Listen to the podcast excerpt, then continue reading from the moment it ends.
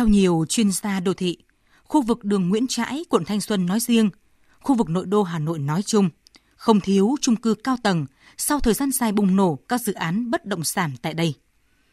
Ở nơi này, cái đang thiếu là thiếu môi trường sống trong lành, thiếu những diện tích sử dụng và mục đích công cộng như là vườn hoa, công viên, khu vui chơi trẻ em.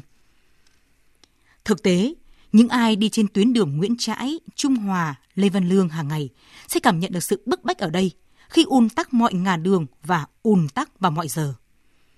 Dòng người và phương tiện luôn chặt như nêm. Đó là hậu quả của sự xuất hiện ồ ạt cao ốc chọc trời, trong khi đường xá không thể phình ra, khiến hạ tầng rơi vào tình trạng quá tải, tạo ra những hệ lụy như là kẹt xe, ô nhiễm môi trường. Nay, nếu như xây thêm tổ hợp cao ốc hàng nghìn căn hộ với hàng chục nghìn hộ dân ở đây nữa, trong khi hạ tầng đang quá tải trầm trọng, thì điều gì sẽ xảy ra? Có lẽ ai cũng đoán định được. Một thành phố văn minh hiện đại thì không thể chấp nhận nạn kẹt xe và ùn tắc thường xuyên. Một thành phố thanh bình, thân thiện, đáng sống, thành phố xanh thì không thể chấp nhận chỉ có diện tích đất dành cho cây xanh ở mức thấp xa dưới chuẩn, hơn 2 mét vuông một người, bằng 1 phần 10 chỉ tiêu cây xanh của các thành phố trên thế giới.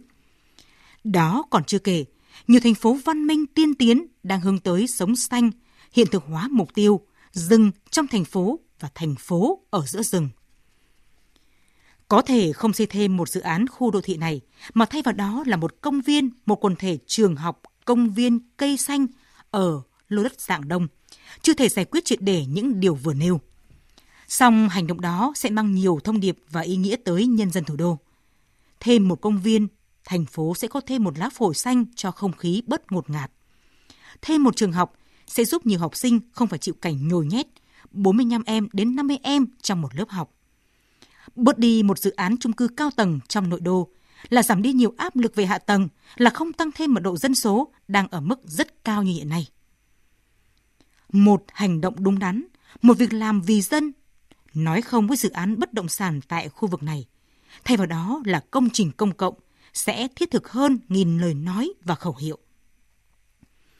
Bí thư Thành ủy Hà Nội Hoàng Trung Hải từng khẳng định, thật là sống nghèo nhưng công bằng và yên bình, còn hơn là cuộc sống giàu mà bon chen không an toàn.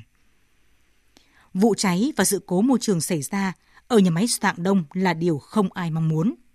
Song qua đây, người dân thành phố và người dân cả nước đang dõi theo cách điều hành chỉ đạo của chính quyền thành phố. Công khai minh bạch thông tin về quá trình tẩy độc, làm sạch khu vực quanh nhà máy và quyết tâm dành phần đất này làm công viên cây xanh, công trình công cộng sẽ là một điểm cộng dành cho chính quyền thủ đô.